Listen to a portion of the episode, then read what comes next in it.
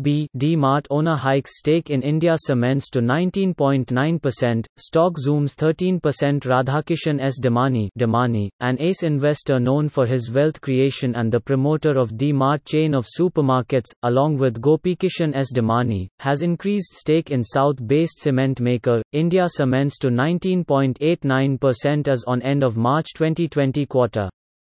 Damani's stake in the cement maker stood at 4.72% as on December 31, 2019, according to stock exchange data. The news sent shares of India Cements soaring to its 52-week high of ₹118.55 in intra-day trades, before closing with gains of 13.2% to ₹114.10 on the BSE on Friday. Looking at the cheap valuations India Cements was available at, Damani may have found it attractive, says an analyst at a domestic brokerage, not wanting to be quoted. The stock, which had been on a downtrend from ₹220 levels in May 2017, had fallen to ₹70 levels in August 2019, and was hovering at Rs 70 to 90 levels till February this year.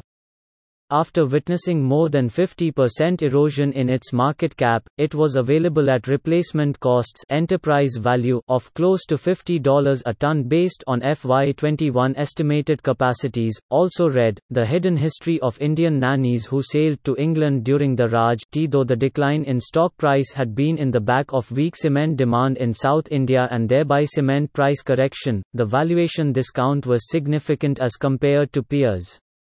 For instance, the Ramco Cements, the closest South-based cement peer, is trading at replacement cost of close to $100 a ton based on its FY21 estimated capacities.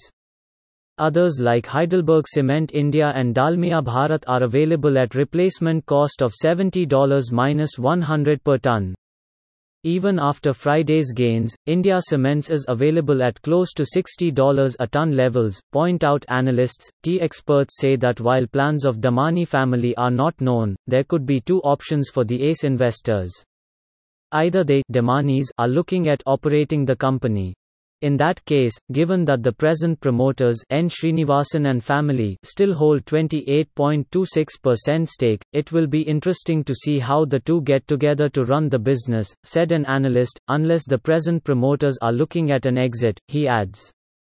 In either situation, the development will be positive for investors as Damanis can help improve the business and valuations. The other option, according to analysts, could be that the Damanis sells their stake at higher valuations to another interested party.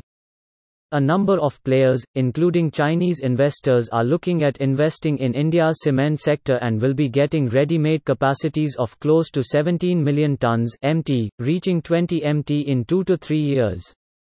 This too will be taken positively by investors. Also read, Day 3, FM's ₹1.50 TRN package, 35,000 crore rupees outlay over coming few years. Meanwhile, the company has begun restarting its plants in a phased manner from April 25 amid the FID-19 disruption, according to Anand Rathi.